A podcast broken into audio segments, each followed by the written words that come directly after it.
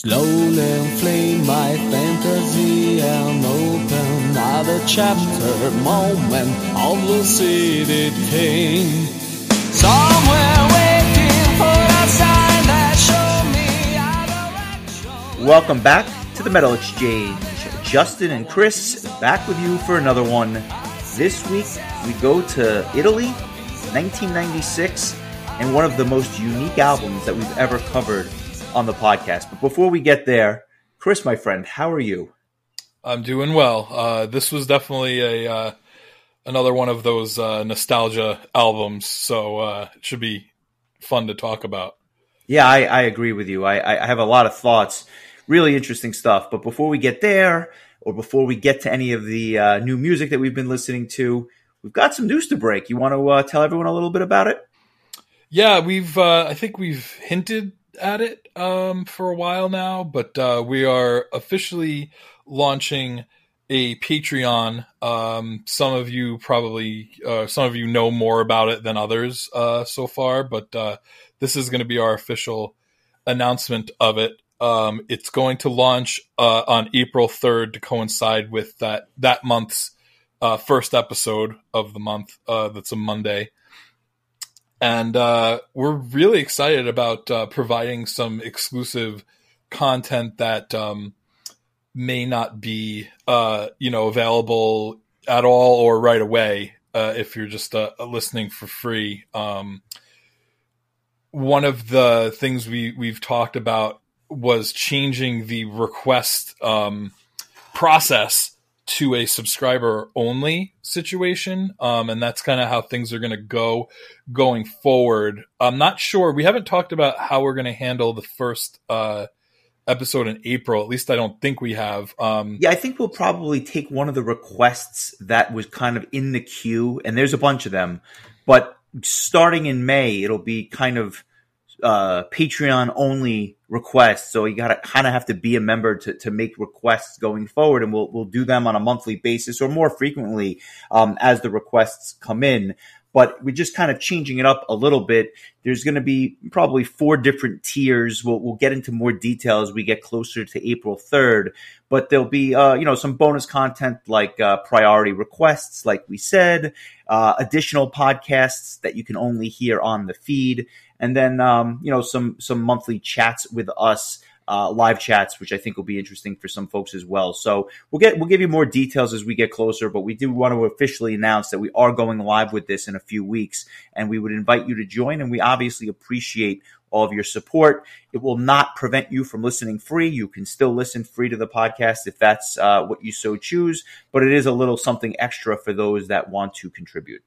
Yes. Um, also, we uh, we're not hundred percent uh, knowing of of how Spotify has been handling the ad situation. So depending on which um, platform you're listening on, there may be ads. Um, I I don't know, um, but our goal, and we haven't finalized this yet, but our goal is that um, all I think all of the um, the three the top three or the uh, the, the three the three higher tiers um, will include a feed that is completely ad free. Um, that's and early goal. access.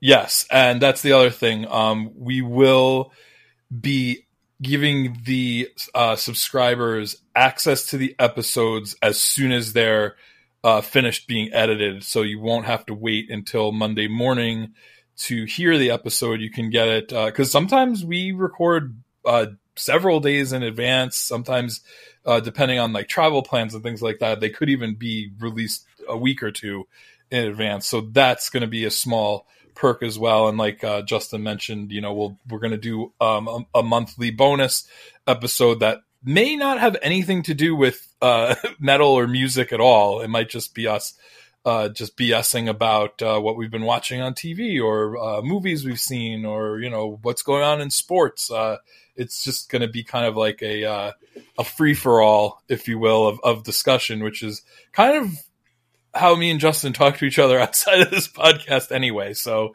I don't think it'll be uh, all that different from a normal conversation that we would typically have. Um, and I also urge um, all all of you, whether you plan on subscribing or not, to uh, jump into the Metal Exchanges Facebook group and uh, make some suggestions if there's anything you think would be uh, worthwhile to you to be included in this Patreon situation. Uh, we are all ears, and we're you know looking for uh, any sort of feedback. So that's the plan. Um, more information to come, but uh, like we said, April third is going to be our our launch date for that. So um, even if you just want to, you know, give us a dollar a month uh, just to be just to throw us a buck and and say, hey, we support you. Like that's pl- that's plenty. Uh, that that's really that means the world to us. And uh, you know, we've been doing this a long time, so we thought, hey, maybe uh, maybe we could put a couple of couple of bucks in our in our pocket while we we uh, you know churn out these these episodes and uh, we we appreciate anything anybody wants to to give, but we we want to make sure that you get your your money's worth as well. So please uh, please feel free to send over any suggestions you may have. I think that if we let everybody kind of chime in, we might come up with some really cool ideas that maybe we haven't uh, considered. Yeah, and that Facebook group for uh, kind of the group chat, if you will, it's facebook.com slash groups slash metal exchanges. That's where we're at. So join the conversation. Just uh, pop in and say hello. We look forward to hearing from you. Uh, and speaking of things you're hearing, what what have you heard this week that kind of caught your ear? Uh, three albums I listened to uh, repeatedly that all came out last Friday, and uh, those. So I'll, I'll start with. Um, uh, let's see. I will start with.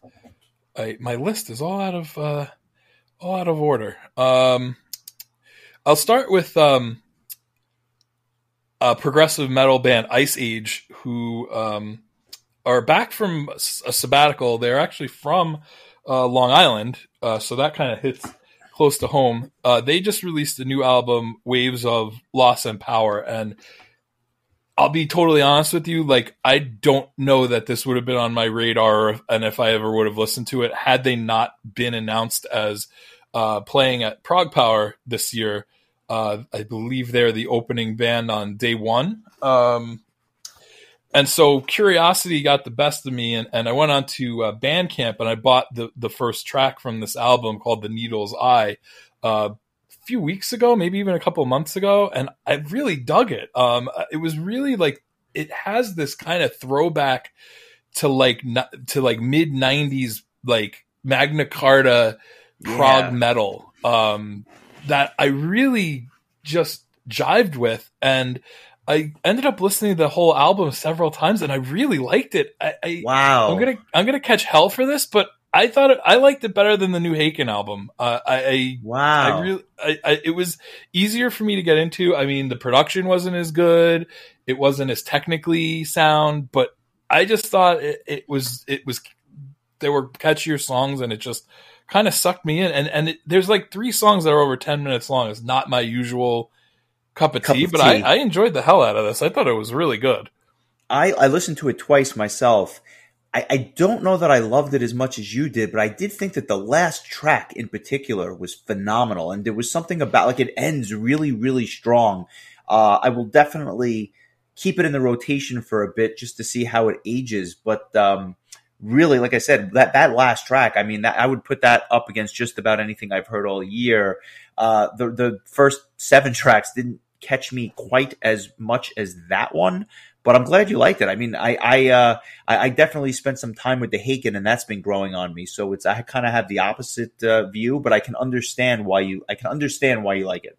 Yeah, I'm gonna go back to the Haken because I just feel like I'm like mad at myself for not liking it more. Um, I don't Well, know it's why Not, it's, not that accessible. It's like It's, it's- good. it's I, Haken, it's don't get me wrong. I enjoy anything that they do, but it just isn't get. I, I can't get over the hump with it. So I'll keep trying. Um, there's a tune on this Ice Age album called "All My Years." It's one of the short, shorter songs in the album, and it's like prog pop. It's such a good tune. Like I could totally hear this being on the radio. Um, really cool tune. Kind of reminds me of like uh, uh, I guess the the band that, that I think of is um, uh, why am I always for oh Spock's beard, kind of that just really kind of accessible kind of prog rock slash metal. Um, Hmm.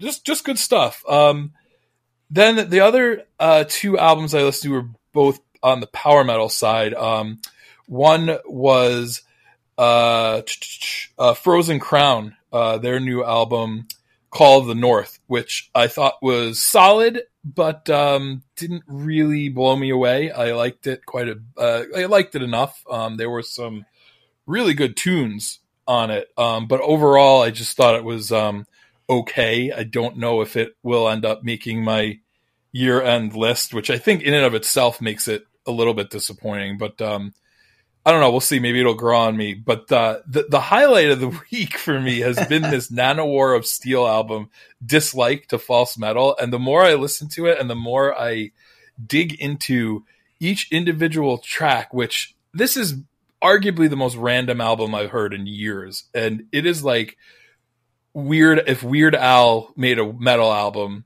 um, every song has a distinct flavor, whether it's a parody of the the opening track is, is a straight up parody of Alestorm with the opposite lyrics where it's just about being sober and drinking tea and like energy drinks. It's hilarious, but it sounds like it came right out of the Alestorm playbook. There's a song that is a Sabaton tribute slash parody that Joakim from Sabaton actually sings on to really drive it home. There's a song called Dimmu Boogie, which is like just this almost um like a swing song, almost out of the uh the Diablo Swing Orchestra playbook. Um, there is a song uh, that that just it's it's hysterical. Uh, and the Chupacabra Cadabra song is just every time I listen to it, I I, I'm bobbing my head and laughing at the same time. This, um, oh, and disco metal, another song, just, um, just ear, absolute earworm. And it's every song is just like a totally different genre, but like done in a metal style. It's, it's, it's just hilarious. It's a hilarious album. And I just, I really, really enjoyed it. This is the first time I've really dug into one of their full length albums and, and they're, they're hysterical. I listened to it once, but in full candor, I had it on in the background while I was doing some work. So I wasn't paying as much attention to it as I should have. But just hearing that, I think I'm going to go back and listen to it when we're done because I'm that curious. Um, I, I'm going to have to do a deeper dive into this. It didn't grab me the first time, but again, I was only listening with half an ear, so that's why I don't just listen to things once. Sometimes you have to be in the right mood for it to grab you. Uh, This is one of those things where I would recommend you pull up the lyrics while you're listening to this and just read these lyrics for these songs because these guys are hilarious. like it is, it, it's some really, like really good satirical stuff. Like it, it's uh, the last song is called "The Power of Imodium," and it is right out of the like late '90s, early 2000s Rhapsody playbook. Like every song is like a love letter to a different style of music or a different band. Um, it, it's it's really impressive. It's just it's it's it's just funny how the album doesn't flow at all because every song is like a totally different but but like in in the best way possible. Like i if you're just looking for like a catchy sla- catchy album but also that's that's gonna give you a laugh uh maybe like steel panther's shtick is worn off for you um maybe give nanowar of steel a a, a, a turn. And, and i should point out that they were originally called just nanowar and they added of steel because Rhapsody was forced to add of fire to their name, so they parodied their they changed their name in parody. I mean, that's how serious these That's guys are about being a parody. I mean, they, if you're going to be a parody, be a parody, and they seem to have that market Yeah. covered. Um, And let's just not even forget the hilarity the hilarity of itself of the name of the album is dislike to false metal instead of death to false metal. uh, they, they, they, they're they're cornering all the all the shtick here. I, I like it. Um, I, I had sent you a track by a band called Triumpher, and for my money, this is like Greece's answer to Manowar. These guys are like they describe themselves as epic metal, and that's really what it is. It's like get your sword, get your shield. And it's funny because after covering Triumph of Steel just a couple of weeks ago, I stumbled upon this and I was like, my God, it's like listening to the a modern Manowar album. But to your point, although I can hear a little bit of Eric Adams in the vocalists, oh, in the vocalist singular, um, I can once you said once I sent it to you, you said to me, and I quote, the the the singer sounds like uh, Andy Franck from Ivanhoe Brainstorm Symphorce, and now I can't unhear that. So it's if if Andy Franck was singing for Manowar, you've got Greece's Triumpher. Really, really cool. I'll post a track this week. I think it's definitely worth a listen. And one other track that was just released today, uh, the band Sylosis on Nuclear Blast Records released their single Deadwood. Uh, it came out, like I said, a little bit earlier today or maybe yesterday if you've never heard of Sylosis, it's this really clean sounding, thrashy, melodic death metal band, and they are really, really good. They've got a bunch of albums out that I really enjoy, and apparently another one that's on the way. So I definitely recommend checking that out. Um, Have they been on the the Prog Power sampler over the years? Because I feel like the name is very familiar. You know something? I don't. I don't I don't know. I don't know the answer to that, but I, a quick Google search will will tell me. I, I, don't know. Although I feel like the answer would be it's possible because they are on a major label. So uh, I don't know. But this, are this they Sylosis with a S? Yes. Let's see. I don't think so. I'm looking now. I don't see it. Oh, it nope. I have a song from them that I think I uh, got from your recommendation from their Dominant Heart album or sorry, Dormant Heart album from 2015. Yeah, that al- that album is fantastic, absolutely fantastic. Um, but yeah, the new album's on the way, so uh, something to check out for sure. But let's get to uh, the main event, shall we? It's Labyrinth from Italy.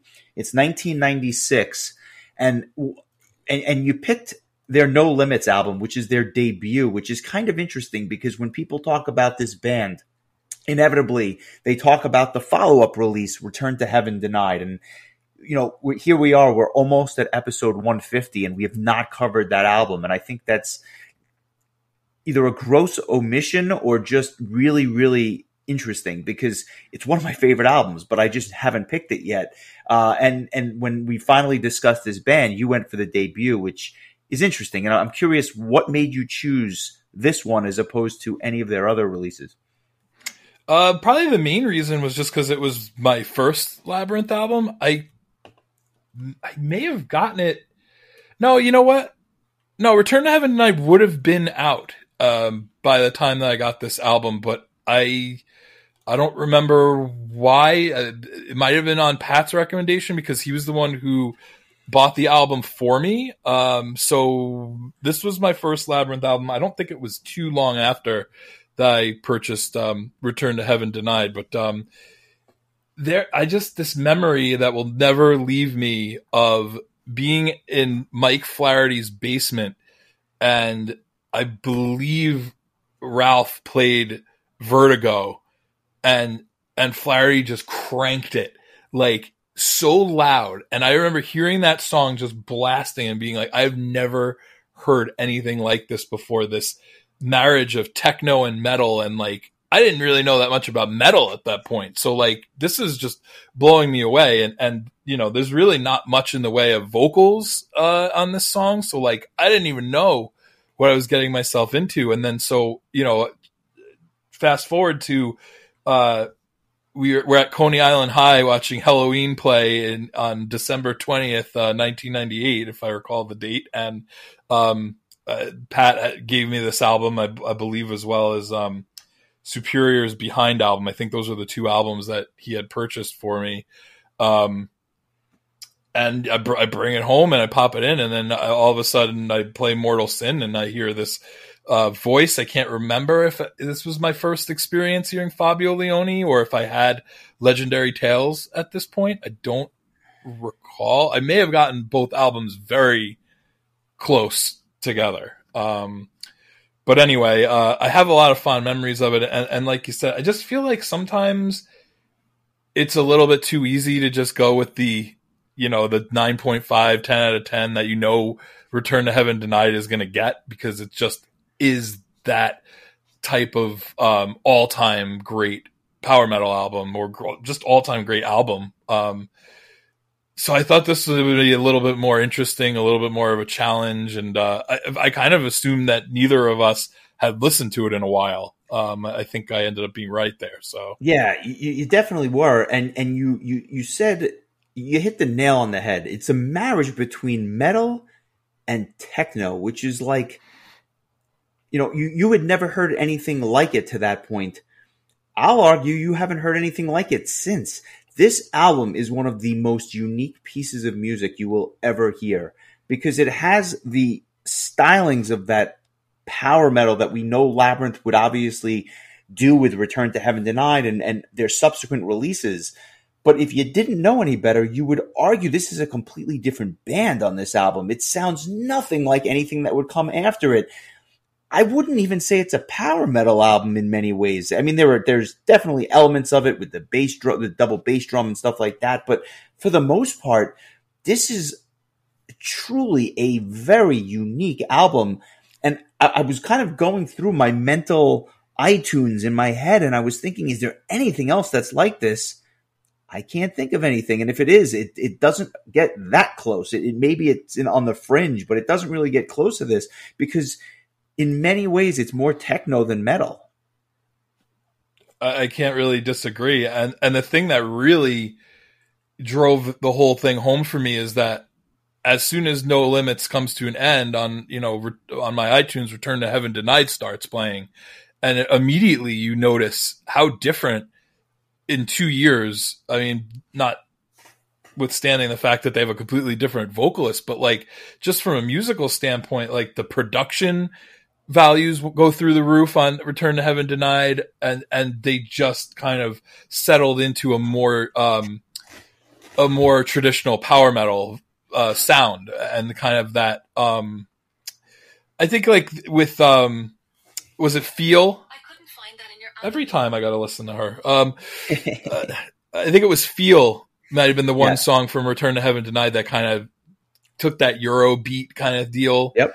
Um, but the rest of the album was kind of a traditional, you know, power metal album. Um, whereas like this album, No Limits has this kind of Eurobeat vibe throughout the entire thing. And, just to let the uh, the cat out of the bag, we're going to be bringing back our old friend Olaf Thorsen, who we spoke to when we talked about uh, Vision Divine's debut album, uh, which came out three years after No Limits. Um, he he's going to talk to us about this album and probably ask us why we only want to talk about his debut albums that he's done.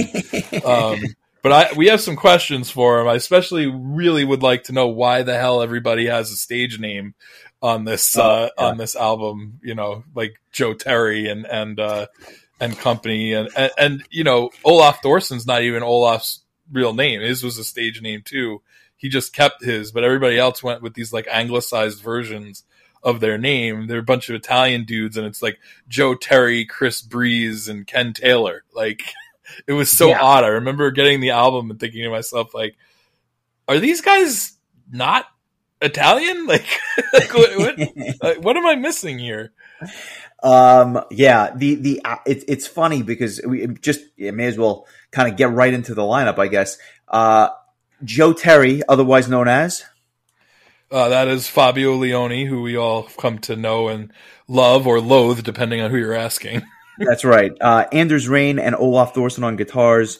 Chris Breeze on bass, otherwise known as Cristiano Bertocci, um, who is with actually Wind Rose, which I have I had no idea, uh, no idea, but he's the bass player for Wind Rose. Uh, more on them to come because they've just announced a U.S. tour, but we'll we'll get there. Uh, Frank Andiver on keyboards, and I got to be honest with you, and drums, but I- Frank Andiver goes by another name as well. His, I, I think, he's been with Oracle Sun and uh, Wonderland. He's done a he's done a couple of things uh, since Labyrinth. His real name is Franco uh, Rubalata, and then finally a, a, a name that we will be talking about.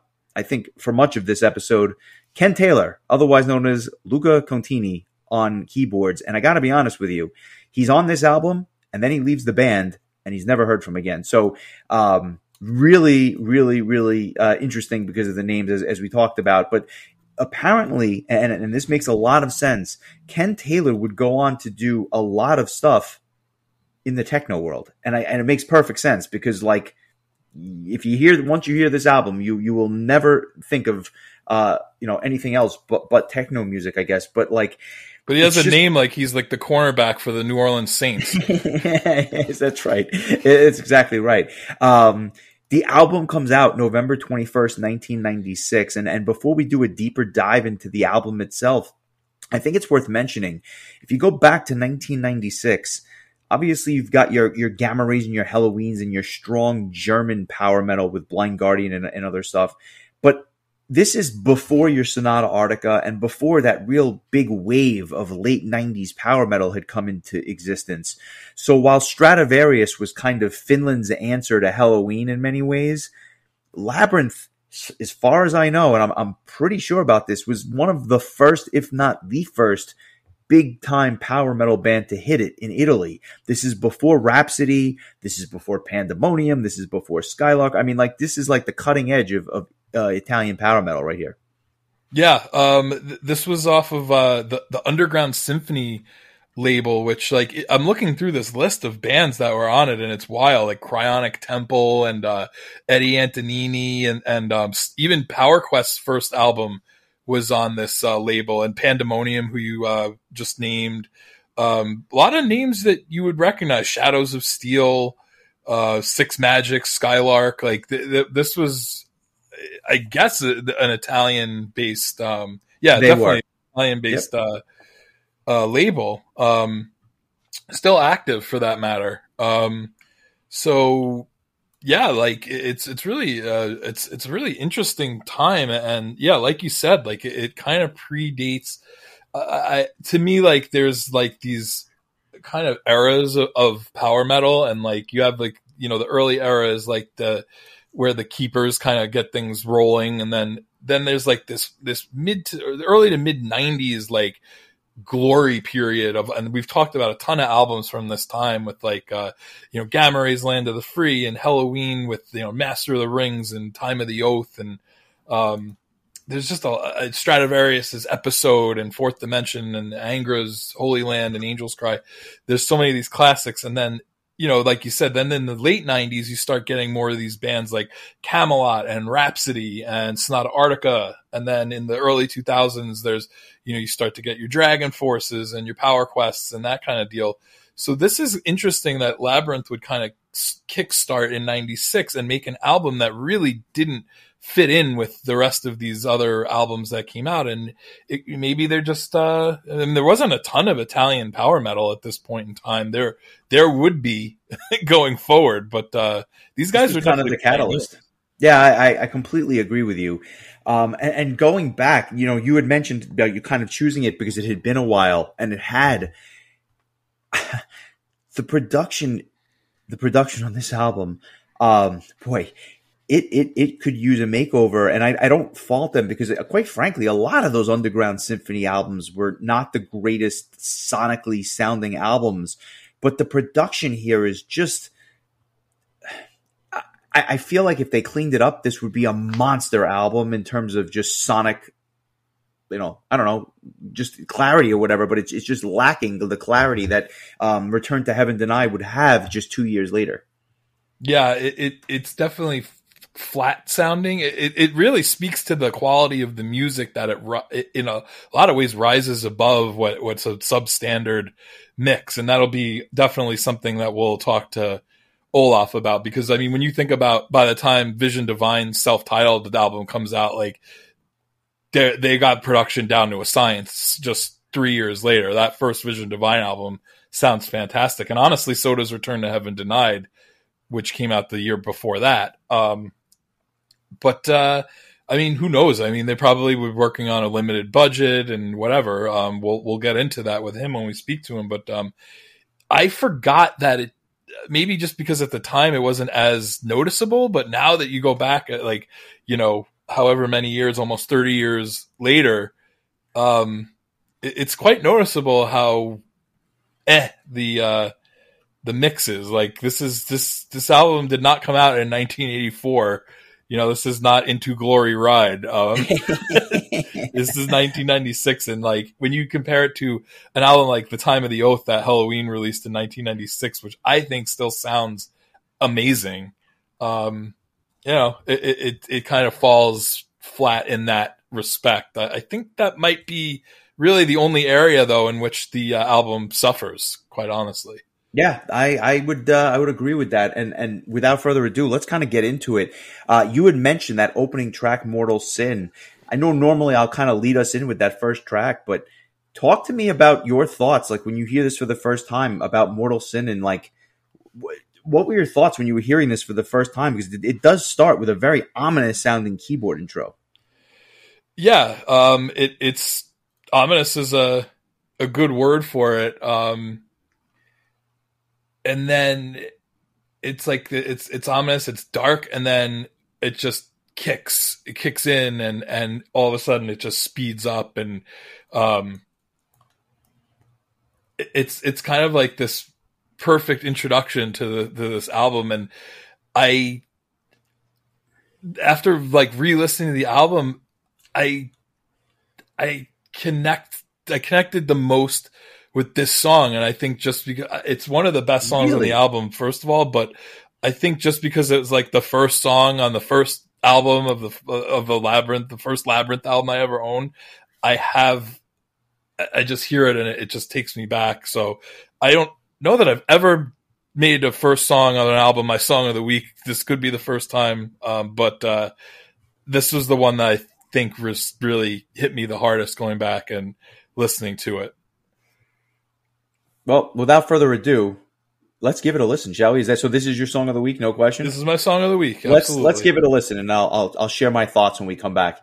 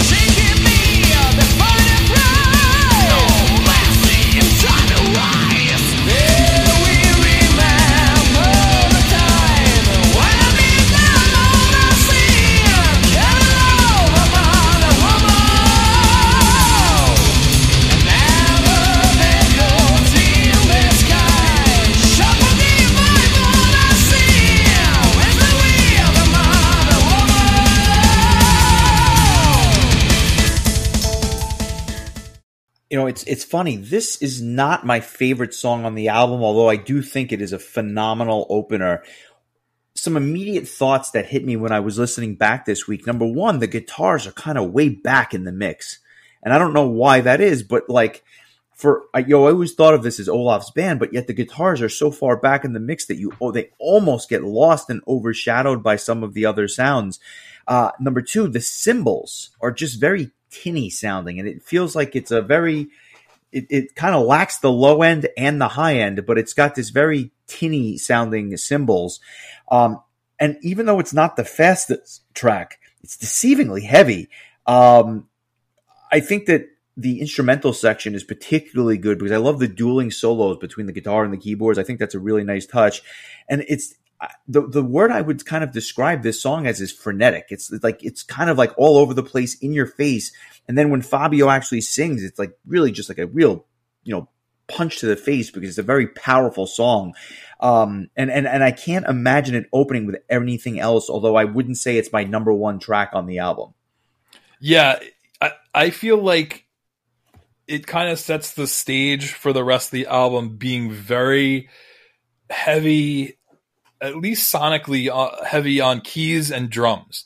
Where and like the the the bass guitar is almost inaudible in in parts, um, and the guitars really I think shine more so in the solos than anywhere else. Um, Completely agree. just just because I feel like the rhythm part of it is really carried by the keys uh, in this yes. in this situation. It's a very key heavy uh, album, which might be part of the reason I enjoy it so much. But um, you really like you're right about the drums. Like it's tinny, but yet at the same time the drums are very loud. Like they're they're Yes. very prominent in a way that the bass and the guitars aren't as much. So like to me, you just hear a lot more keyboards and, and drums than anything else. I, I couldn't agree more. And then we get into Midnight Resistance, which is the second track. This one starts with a guitar solo, so it's like almost the opposite of what we just said insofar as it actually starts with a guitar solo over this really kind of cool drum fill. I love this track, and and this was a track that I kind of grew on me over time because um, I always liked it. But as I went back and I listened to it a bunch this week, it became one of my favorite tracks on the album, and it's a little bit slower pacing, and and the way that the verses are, it's almost like ethereal sounding, I guess is the word I would use. And then the chorus is just faster and heavier and in your face. And then it transcends back into that like ethereal sound. Uh, really, really well done.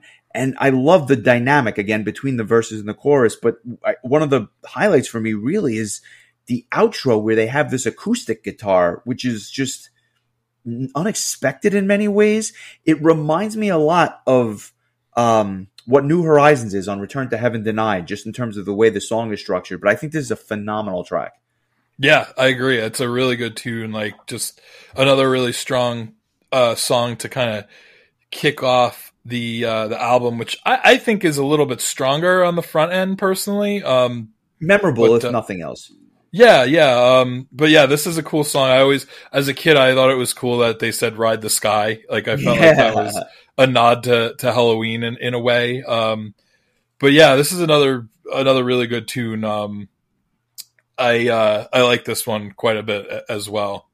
And then it, we, the third track is a song called Dreamland, and this one's interesting for a, a, whole different reason. It's it's one of the shorter songs on the of the album. It's only three minutes and forty four seconds, but it's kind of proggy, more so than it is power metal, in my opinion. And and I got to be honest, the, what sticks out here for me is a the drum performance. I think it's phenomenal. It's a bit of a deeper cut, even though it's like on the front of the album, but it's it reminds me a lot of when Dream and Day Unite by Dream Theater or something that could have been on that album. Drum heavy, keyboard heavy, questionable production, and proggy. Like it just to me, it's like this could have been on on on Dream Theater's debut, and you wouldn't have questioned it. Yeah, except the vocals are a little bit better on yeah. on this one. um, sorry, Charlie. Yeah, sorry. That's not nothing against Charlie. I like Charlie, but Fabio, I mean, like this young Fabio that hasn't ravaged his voice with cigarettes yet. Um, not that you could tell the difference, but I mean, this has got to be like a, a, early twenties Fabio Lione, just like golden throated in, in all of his glory. Just, uh, he sounds so good, even though the mix is not great, and you'd re- I feel like on Legendary Tales by Rhapsody, which would uh, come out the following year, like they did a really hell of, a hell of a great job um, producing his vocals on the album in a way that I think this album lacks a little bit.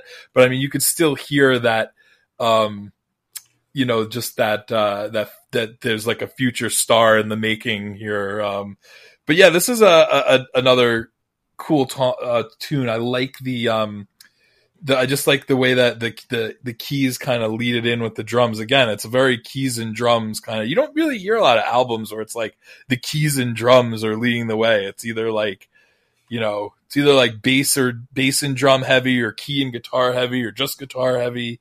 Um, it's it's a weird combo, but it, it, it works. Unique album. It really it really is unlike anything you've ever heard, in my opinion. I, I just just really unique and and you had mentioned how the front half might be a little bit stronger than the back half.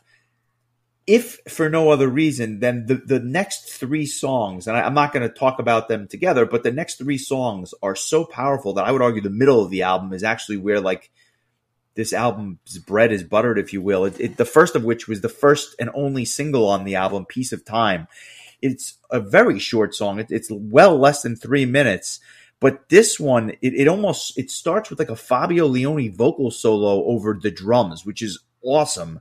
And then it's this upbeat, melodic, gallopy number. And it's these little nuances that I think make this song, including like the bass so the bass lines, which you finally hear prominently in the mix, and these guitar noodles, which are just like really, really catchy.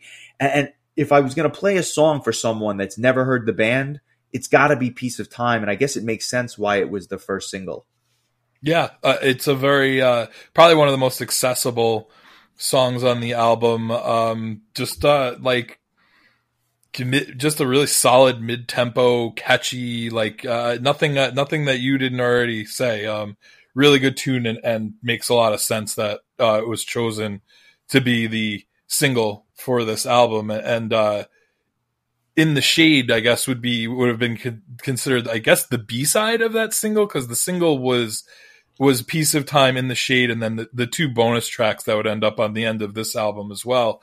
Um, so i kind of consider like those that were kind of the uh, the showcase songs if you will before this album was released. And uh, they're arguably two of the best songs on the album so i can understand why but this is a good one. Um, i don't think the two times that we've seen labyrinth play live i don't think they played this song. I would have liked to have heard it. They haven't and that was a little disappointing, but they do play. They did play something else, and you, you, you alluded to it earlier in terms of what that song is. But we'll we'll get there in a second. Before we do, you had mentioned Vertigo as being like that song that you heard in the basement with with the music blaring and everything else. I, I know this is you know for all intents and purposes is a cover, and it's a cover of an artist named Rex A. Obviously, I, I don't know who that is, but this this song is just techno all the way through, and and quite frankly, I'll, I'll, tell you a little story about this song, and I don't I don't even know if I've ever told you this, but a lot of my friends in college were into the whole techno and the club scene and everything else, and I remember playing them Vertigo like really really loud on my stereo system in my house. Um, you know, we were 18, 19 years old, and these were guys that like just loved that whole club scene, yada yada yada, and they like they were into this song. They could totally get into it because it was really just a logical extension from what they were listening to um, with that, you know, that underground techno stuff that that I still to this day don't quite appreciate. Uh, but this this song is phenomenal, and although I, I don't know what it means to smash on the West, the drums here actually do set the tone quite well, just because it's that tinny cymbal on this and that like sound is just drives this whole song. I love it. I wish the guitars were a bit higher in the mix, but um, if if the club scene sounded like this, I would be all over it. Yeah, we would have probably went to Mirage a little bit, a little bit more than we did. Hundred um, percent. Funny you should mention college because um, I would play this song for Knops and Matt and some of my friends in college, and and you know I, I talk about Knops. I, I think he I, I pushed them too much power metal on him uh, when he was really a, more of a prog guy. We just didn't figure that out until later on. But this was one of those power metal. Now he's sending me. Uh, now he's telling me to go listen to the new Periphery album earlier this week. So exactly. You, but yeah. this was a song that he freaking loved. Like, he, I mean, I would play this song for anybody that would listen. Like, I always found this to be a really good gateway for somebody who wasn't that into metal because that that techno part of it can kind of bring them into the that that way because it's so catchy in that sense. There's not a lot of lyric. There's not a lot of words or like or um, vocals. So like if the high pitched power metal vocals is a turnoff for you, there's really none of that here. Um, so the way that it was like my introduction to Labyrinth and Fabio Lione for that matter, um, like I will never forget that just visceral feeling that I had hearing it for the first time. Especially like you said, you got to play it really loud. Like just hearing it blast, it, it gives it a whole nother uh, vibe. But like this to me is a song that when I hear it, it's one of the most important songs that I heard in like when we were in high school, as far as like just something that I heard for the first time and just really instantly resonated with me. And it's something that I would try to pass on to others. Uh, and, and not, and I think Knops could, could speak to that, that this is a song that he'll always remember and, and think of fondly. Well, yeah, I, I well said. I, I, think that's awesome. And I guess we had similar, uh, stories and used it similarly. But the one thing we didn't mention is how this song doesn't really end. It goes right into the next track, which you mentioned in the shade. And I love how it does that. I think it's just an awesome effect. Uh, and, and in the shade was an album that we did get to hear live the first time we saw this band, uh, back at Prague ProgPower. And that was one of the absolute highlights of the set for me. I couldn't believe that they were playing a song off of this album. And I'm not sure that I could have picked a better song because it might be my favorite on the album. It's it's very heavy. It's got these soaring vocals, and when we saw Rob Tyrant sing it live or Roberto Tirante sing it live, he was phenomenal. And and I love the verses, and the chorus just gets st- stuck in your head for days. And what I love about this song is that really, at one point or another, every single instrument has a chance to shine. Um, I love it, and I want to hear your thoughts, but I am going to make it my song of the week. So I want to give it a listen first, and I'll uh, I'll let you share your thoughts when we get back.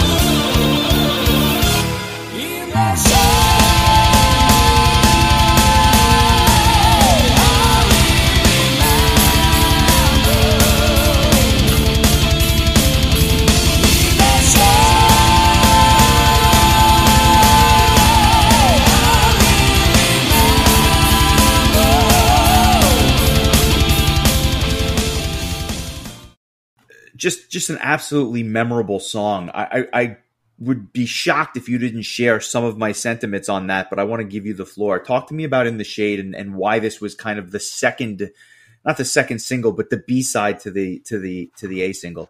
It's probably uh, again one of the most uh, accessible songs on the album. I always had it um, connected to Vertigo uh, in my library. I I had joined the tracks when I ripped the CD because to me, like I, I don't I don't like listening to Vertigo and then not hearing In the Shade immediately uh, afterwards. Um, they re-recorded this song with um, a different vocalist. I don't know if it was uh, Roberto. There was a different singer named Morby who sang on the Timeless Crime EP in between uh, Return to Heaven Denied and Sons of Thunder.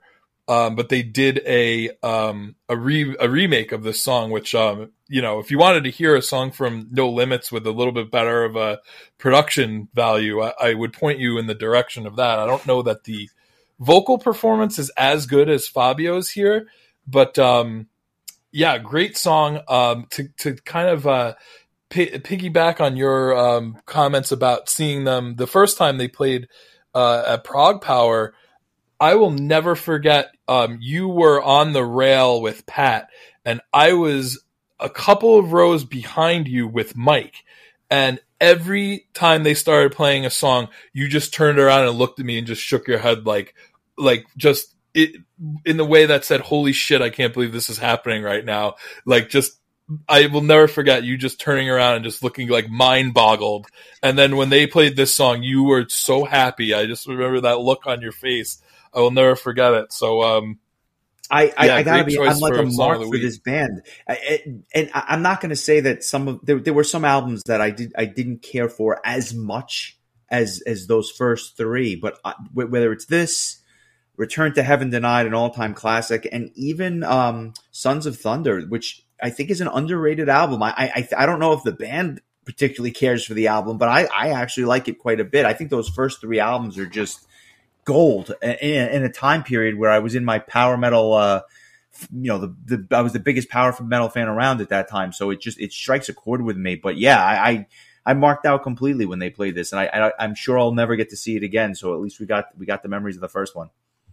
Absolutely, yeah. It it was uh, it was something. I I we talked about this um, before we rec- recorded, but um, the idea of this album getting redone, like not just cleaned up, but just re-recorded with a modern sound, I, I think that would be really cool. Um, I think you'd have to get Ken Taylor back on the keys. I'm not sure that anyone could do this. You know, I mean, yes, you could play. I thought it, you were but, gonna say like- I'm not sure anyone could find him. That- that's also possible but um i don't know i just feel like the keys are so distinct not that it's it's not the most technical it's not jordan rudess on the on the piano but at the same time it's so um so ken taylor if you will on keyboards yeah, like i don't very I unique. yeah, for sure. Uh, that's kind of the end of the first half of the album. The the second half of the of the album kicks off with No Limits, the title track, and it's really your first ballad. It, it's kind of a power ballad. It's like it starts off with this slow melodic guitar sound and then complemented well by the keyboards. I think it has like this very big, powerful chorus feel to it. Um, and it's kind of the epic on the album, right? It's it clocks in at almost seven minutes, and it's about a minute or so longer than every other track on the album. It's what I like about this more than anything else. I think are these really simple keyboard solos that kind of happen a couple of times throughout the the whole song. But what's interesting is it sounds like my sister's Casio from when she was like learning to play the piano because it sounds so primitive in terms of it doesn't sound full or powerful, but they're really cool keyboard solos. Couldn't couldn't agree more. This is for me kind of like where the album kind of falls off a little bit after this. I really like this song. It's um a really chill kind of tune and yeah, like those keyboards are kind of yeah, that primitive is a good way of describing it. Um but this is a kind of a nice song. It's it's um something a little more mellow than what we've heard so far. Uh, especially like you consider we we've kind of run the gamut on uh tempos on this album. You know, Vertigo is like a complete like just I mean the, the it's well named. I'll just say that. Um you know, good, but like there's parts in Mortal Sin that are super fast, and, and then there's you know songs like uh, In the Shade, which is heavy but also kind of more of a mid tempo kind of song.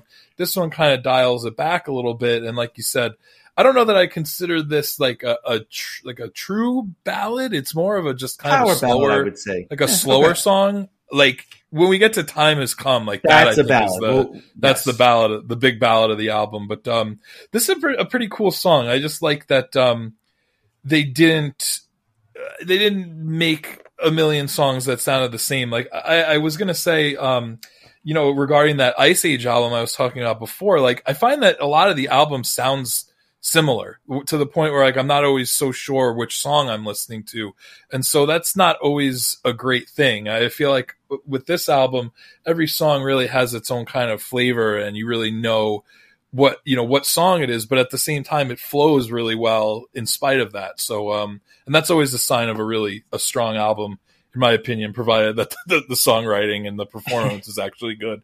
Um because you could have all those things and it could be terrible. Um but uh, in this case this is this is not this is not um not that. And again it, it just the it, it's so interesting to me how the band like return to heaven denied was kind of a natural progression but it's almost like it kind of reminds me of like zelda 2 where like they never went back and made a game quite like that one ever again and that's kind of like like that's what no limits is it's the zelda 2 of labyrinth albums i bet you never heard anyone say that before No, that's that's uh that's definitely a first, and I wish I could argue. I can't. It's it's just it's different. It's unique. It's one of a time. It's one of a kind. It's it's the Zelda two or the Super Mario Brothers two, right? Like that. That's the it's or the, Ca- or the castlevania 2 There you go. Exactly. Um, so without without turning it over to, to Mr. Belmont, talk to me about the right sign and your thoughts on this track. Um, I'll, I'll just say for my money, again, this screams like late '90s club scene to me. Like it, it, I, I don't know that it's my favorite song. It's very heavy techno inspired. It's kind of mid paced, uh, vintage. How's that for a good word? Vintage Olaf Thorsen on guitars. You could, it's so distinct on this track, uh, and and I do like the layered vocals as well. Song's a little bit repetitive for my taste, and so I don't I don't think it's my favorite track by any means. But I, there are elements of this which I love. Yeah, I like the chorus a lot on this song. Um, the, and I like the intro, the the techno kind of intro to it. The rest of the song is kind of middle of the road for me, but um, it, it's a it's a it's a pretty solid tune. But again, like I feel like we're kind of losing steam a little bit at this point, um, because there were just so many really strong songs up until this point, especially those first six or even seven tracks were just I, I, I really um, just enjoy that whole beginning and middle of this album so much that I feel like this little kind of area before you get to time has come, it, it kind of dips a little bit, uh, not a Uh, lot, but a little.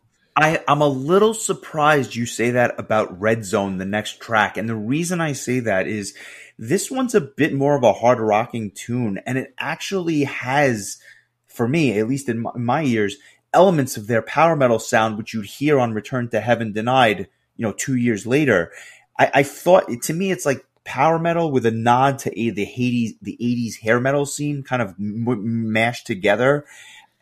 Admittedly, I kind of forgot about this track, but when I, you know, kind of dove back in and got towards the end of the album, I realized this is it's a pretty good tune that I just kind of either overlooked or just simply forgot about, but I thought it would have the elements here that you might actually particularly enjoy. Yeah, it has the elements. I just don't think that it comes together for me as a song I love. I mean, it's got like, you know, double bass and like, you know, like you said, it's really fast. It's it's got the uh, more of those techno-y keys and and some of the key parts are very um very 80s like you said. Um I just don't know that the song is that memorable for me. Like it's it's fine, um, but I just don't like it as much as the uh, some of the earlier tracks we mentioned before. It does have a lot of energy to it, I'll say that, but um, it just doesn't come together for me. It's it's one of my uh, it's one of my least favorite songs on the album, to be honest. Interesting, interesting. Um, you know, I, I and and part of the reason for that is you know you had kind of alluded to the fact that time has come is one of your it sounds like one of your favorite songs and that is for sure the true true ballad on the album. Talk to us about that. What what is what is it that stands out about this particular track for you? I just think that it's really well written. Um, the melody is really beautiful. Um, Fabio, I think, really sings his ass off on this track um, because it's not as like fast and heavy. You're, the keys and the drums aren't drowning him out as much, so it's more of a a platform or or a, a what's the word I'm looking for a uh, a, a, spotlight on okay. on his vocals, which you know uh, he's arguably the most uh, well known person to come out of this album. You know, with 30 years, uh, almost 30 years of hindsight. Um, I, I just think this is such a beautiful, beautifully done ballad, and and his high vocals just really soar without sounding obnoxious, I think, which I think in later years some people might accuse Fabio's like really high like like note holding note like those high notes that he holds out almost sounds like manufactured in in in a lot of ways and some people hate it i i happen to not be one of those people i i've always loved fabio like the first time i heard legendary tales like that was it like he was always going to be one of my all-time favorite singers. And you know that me, I'm really big on vocalists. Like that's huge for me. Um, so, you know, coming back to this, it's, it was always interesting to me, um, having Legendary Tales and No Limits as my first two albums of like Fabio, you know, of Fabio Lione's vocals and how they really don't, it doesn't sound like the same at, no. at times it does, but in other times, like his the way that he's able to change his style to fit each band is really interesting to me. And I think that when Vision Divine uh, came out in 1999, he kind of went back to this labyrinth style that he did rather than more of his Rhapsody style, which I thought was really interesting. Vision Divine, in a lot of ways, that first album is almost an extension of this era of Labyrinth. I'm pretty sure. Yes many of the members of the band on this album will rejoin Olaf and Fabio on that album, which when I remember pre-ordering it or, or asking Pat to pre-order it probably at the time or, or asking somebody and it was um, initially billed as like a Fabio Lione solo album. Um, but I think in retrospect, it was really him and Olaf together uh, co-writing this album. And, and to me, it was always like their little nod to this first album, No Limits, that like hey, we enjoyed working together and we made a cool album, and now we're going to make one that maybe sounds a little bit more modernized and uh, not recorded in somebody's basement or garage. um, but yeah, getting back to to, to at hand, uh, I just really I think this is a really nice song, and like I always say, I was always drawn to really well done ballads during this time, and this was uh, no exception. What, what, what did you think about this song? I, I happen to agree with you. I think it really is a Fabio showcase in many ways, and it is a very memorable tune. I wouldn't even call it a hidden gem at the back of the album. I almost chose it as my song of the week, but I wanted to go with something a little more traditional for Don't ask me why, but I, that's just the kind of mood I was in as we sat down to record. But for my money, this is probably a top three or four song on the album. And I don't know, I'm, I'm just throwing it out there. Maybe they could have closed the album with it, right? Like, did they really need Looking For, which is the next track? I, I don't know. I just put it out there that that is another kind of short ballad that ends this thing. And it was kind of interesting to have two in a row, so to speak. Um, not that it's, uh, I, I don't know. It's just, it's not that strong of an ending tune for me, and I really You know, would have just it- dropped it. It it feels like a long outro. Like In, yes, a lot of outros are like less than two minutes long. This is like a three th- a three plus minute, but it doesn't really feel like a full song. It just really feels like kind of a a way to to exit the the the proceedings, but in kind of a drawn out sort of way. But I, I gotta say, this song and some other parts here and there throughout the album really reminded me of, of early Power Quest, and it, I, I wonder if I wonder if there was any influence there because I think being that Power Quest is a very uh, you know heavily keyboard driven band. Um, I I wonder if that's just uh, that's just happenstance and, and it just kind of worked out that way, or if there was any sort of um, any sort of influence there. It could, could be something to to ask Steve the next time we we talk to him. But um, this there was something about this song that kind of made me think of of of a of a kind of a mellower Power Quest outro as well. So whatever, maybe I just think of Power Quest all the time, no matter. well, they seem to be to. on the brain. So, yeah, like I'm I'll be listening to the the longest time by Billy Joel and be like, you know, this reminds me of Neverworld. Um, um, did you did you happen to listen to the bonus tracks this week? Call me and Miles Away. Yeah. So the funny thing about these is that like this was just one of those albums where because I owned the the Japanese or the Korean or whatever whatever the the uh the far east wherever far east country it was that I got it from um I, I just always considered these two songs part of the album, which is weird because, like you said, "Time Has Come" really should have been like where the album ended, and then I always thought it was weird that there were three more tracks after it, and so it's, How it's hard for me. Yeah, it's hard for me to separate these two tracks as like just bonus tracks or B sides. They were they were originally the tracks three and four on the uh, on the piece of time single or EP, depending on what you want to call it. Um, they're both pretty good songs. Uh, they're they're. I don't think that they um, compete with most of the the songs that are on the album proper, but uh, they're not bad songs. Like, but I, I understand why they were not, um, you know, part of the the eleven, the first eleven songs proper. I'll, I'll say this about Call Me.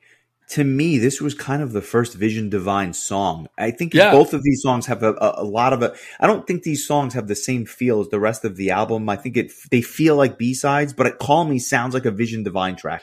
When I I- you know it- what? You know what? Call me made me think of. Made me think of "Don't Follow Me" by Fates Warning. That that's what I Huh. kind of. The guitar really reminded me of that song. That's that's just where I went with that. And yeah, I, I think it's actually a pretty good tune. In the last 30 seconds, it really just speeds up, which is kind of cool, just out of nowhere. It's a nice change of pace. Miles Away is a little more mundane, a little more um, vanilla, if you will. Love the extended guitar solo. Very simple song. Probably my least favorite of the two bonus An tracks. even longer outro. yeah, exa- exactly. But interesting stuff. Um, and and like I said, the reason the reason this album is not a ten for me is because it's not perfect. I think there are certain tracks towards the back which are not perfect, and, and the production just suffers. But like for its novelty alone, this has to get a fairly high rating because there's nothing like this. As I as I mentioned earlier, I'm curious for you. Scale of one to ten. Um, I to me, I, I would give it an eight point two five. Um, I, I think that the uh, the songs that are great are really great. The songs that are not as great are good, but not you know just they're just kind of there. Uh, I think the production drags it down a little bit, at least. Um, It has to. It has to. I, I think that it, it I think that it's more of an 8.5 or even an 8.75 if it if it sonically is more pleasing. But that said, I think that the um the material is so unique.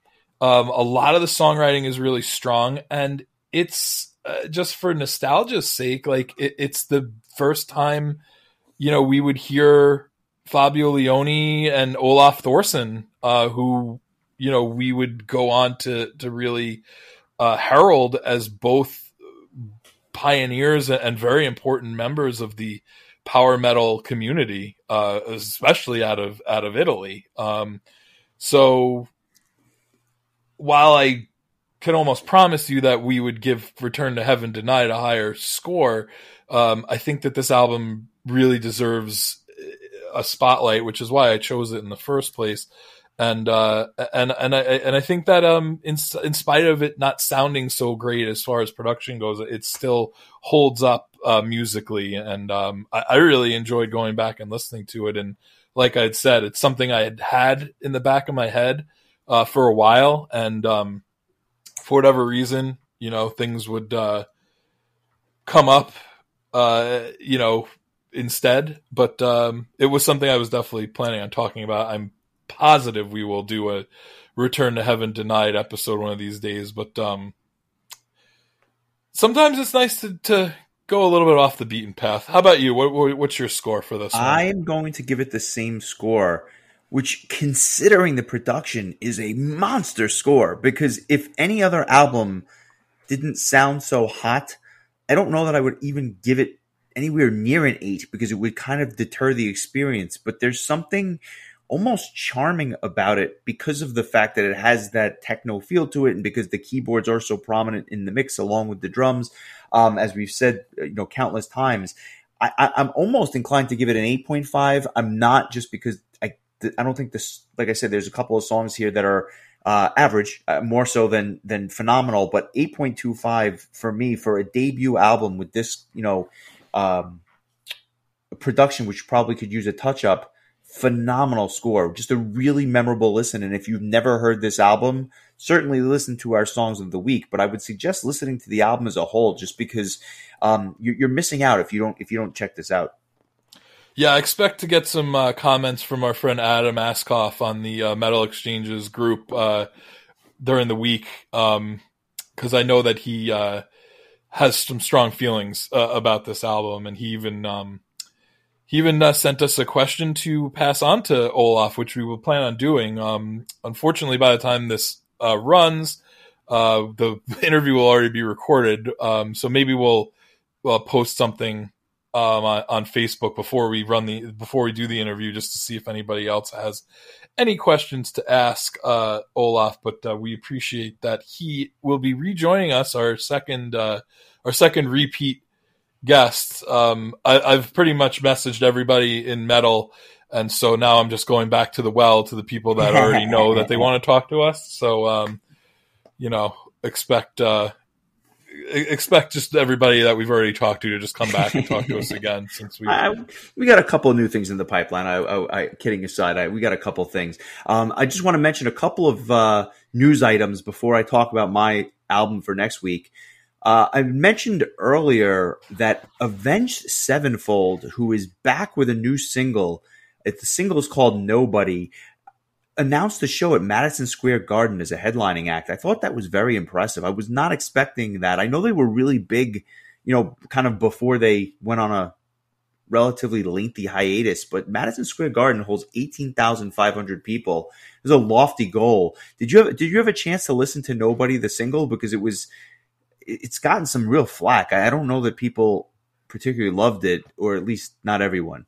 Yeah, I listened to it once. It, it I didn't think it was bad, but it didn't really grab me. Um, I, I thought that M Shadow's voice didn't sound as crisp or, or, distinct as it has before, and I don't know if that has to do with age or, or what, whatever. But it, it it sounded like him, but not quite. Um, I, I went ahead and pre-ordered the album because I've, I always enjoy what what they do, but um, I, am not nearly a big enough fan to like really. I think critique it deeply. Um, I all I could say is I listened to it once and I didn't really feel super strong one way or the other about it. Um, it just sounded so different than some of their older material that it was jarring in a way.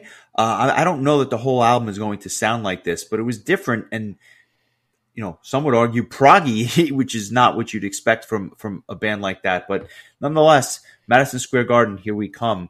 Um, and in tour news, did they announce any yeah. openers for that? Show? They did, or but they did, but not anybody that I was familiar with. okay, So I, I, I no, not, not nothing really uh, on that front. Uh, and some tour news: uh, two bands that are playing ProgPower this year, Delain and Visions of Atlantis, are going out on a short run of shows after their appearance at the festival. Uh, on September 10th, they're going to play Charlotte. They're, then they're coming up to the Northeast, going up to Canada, and then finishing out west in LA on September 24th. Uh, admittedly, I'm not going to go see this show because, quite frankly, I'll see both bands in Atlanta. But it's a pretty cool tour package, I have to say. yeah, agreed. Um, I, I'm with you. Um, we'll you know we'll we'll catch them in Atlanta as they say, but uh, yeah, agreed. Um, it, it's cool, and uh, I think that um, I, I know that I would go. I would have gone out of my way to, to catch one of these shows had they not been playing at ProgPower this year. Yeah. And I, I still have not seen Visions of Atlantis. I missed them on 70K, like I mentioned, because I knew I would be seeing them later in the year. And I went to see other stuff instead. But I'm, I'm really curious to see this band live. I've seen Clementine sing live with Serenity, and she's phenomenal. So I have no doubt she'll be fantastic singing with Visions of Atlantis. Oh my darling. Um, the, uh, also, speaking of, of bands playing at ProgPower that are going on tour, uh, Rhapsody of Fire, while not playing at ProgPower, uh, are bringing along two bands that are playing at ProgPower, uh, Wind Rose and Seven Kingdoms, um, and they're they're going out on a, um, a North American tour because they are playing in Canada as well, and that uh, that'll start out in Boston on May 10th and end in New York City on June 9th. So uh, that's a cool little um, cool little bill there of some really cool power metal bands. So um, again, I think that's another show I probably would have went out of my way to see had you know two thirds of the lineup not been playing in ProgPower. But uh, kudos to uh, Seven Kingdoms getting onto another uh, another uh, cool um, tour after playing with uh, Powerwolf. Um, you know, uh, they're they're getting in that grind. I like you, you love to see it. Uh, It's I'll take seeing them a million times opening for bands over into eternity any day. I'll say that much. No, that and it's also not 2006 anymore. But yes, I agree with you. Um, which brings us to next week. Um, I was looking. Please tell me this album came out in 2006. That will make me laugh. Close. No, this this album comes out in 2001. Uh, but I, I was looking back in the archives, and there was an artist that I wanted to cover for a while, and I went back to see when we covered something by this artist, or at least another incarnation of the artist, and I couldn't believe that it had been over a year since we did Strapping Young Lad's City album. We're not doing Strapping Young Lad. We're not doing City, but we are going to do some Devin Townsend solo stuff because I feel like we he's got such a massive discography. Um, we'd be remiss not to do one of his albums. And I'll do the first one I ever heard, which kind of coincided with his ProgPower appearance back at ProgPower 3, and that's his 2001 release, Terria. Um, I have a, some stories about this album, I have some thoughts about this album, and quite frankly, I just want to listen to it again. So that's what we're going to cover next week. Uh, that's very cool. Um, I do not know. Man, my, my knowledge of Devin Townsend is not good. I know songs here and there. I, I really started to listen to his later albums in recent years as I've become more of a fan. Uh, I, I owe a lot of that to Knops. Um, he, he really got me on the uh, the Devin Townsend train finally. Um, so yeah, I'm looking forward to listening to this. I, I think it'll be good. Um, I'll be curious to see uh, which which of these songs were actually played at, at Prague Power. I don't think I stuck around for too much of his set anyway. Um, but yeah, this is good. Uh, I, I again like another thing that um, I just missed out on at the time. So this will be a good chance to make up for that. Yeah, I, I think you're going to. Uh, it's a very diverse album. I think you're going to have some. I think there's going to be some tracks you love. I think there's going to be some tracks that make you scratch your head, and I think there's going to be other tracks that make you want to listen to it again. So it, it should be interesting. That sounds Um, like a description for just about any Devin Townsend album, though, doesn't it? also also spot on accurate. But uh, hope you enjoyed the show. We look forward to bringing you uh, our interview with Olaf Thorsen later in the week. We look forward to bringing you Devin next week, and then as as uh, as we get closer to April third, uh, we'll give you more info on the Patreon. So again, thank you for your support. In the meantime, Any five star reviews would be helpful. They help other people find the show. Uh, give us a like and a follow and join the chat, facebook.com slash groups slash metal exchanges. We hope to see you soon. Yeah, we were going to launch the Patreon on April 1st, but then we were worried that people would think it was an April Fool's joke. So uh, we just we changed it to April 3rd, which happens to be a Monday, which is when our new episodes drop. Anyway, seemed to make more sense. So maybe you'll be a little bit more uh, confident that this is not in fact an April Fool's joke. It's actually very serious. Um, and and like I said, I just want to echo what I said earlier. Um, please uh, send us any sort of um, suggestions you may have. Uh, I, have already actually received, um, I'm sure you have as well, uh, a few suggestions from our, our mutual friend Charles. Um, really cool, interesting ideas um, that that he has regarding.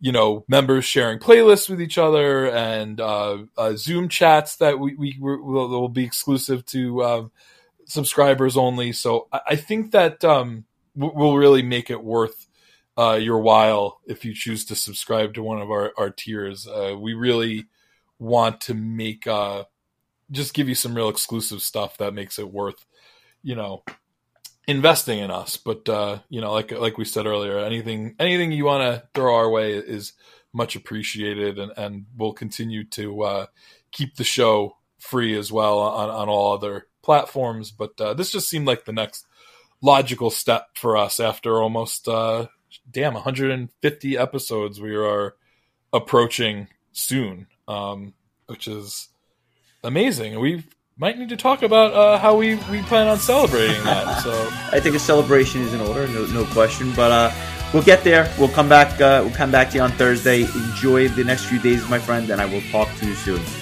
all right take care my friend Time has come.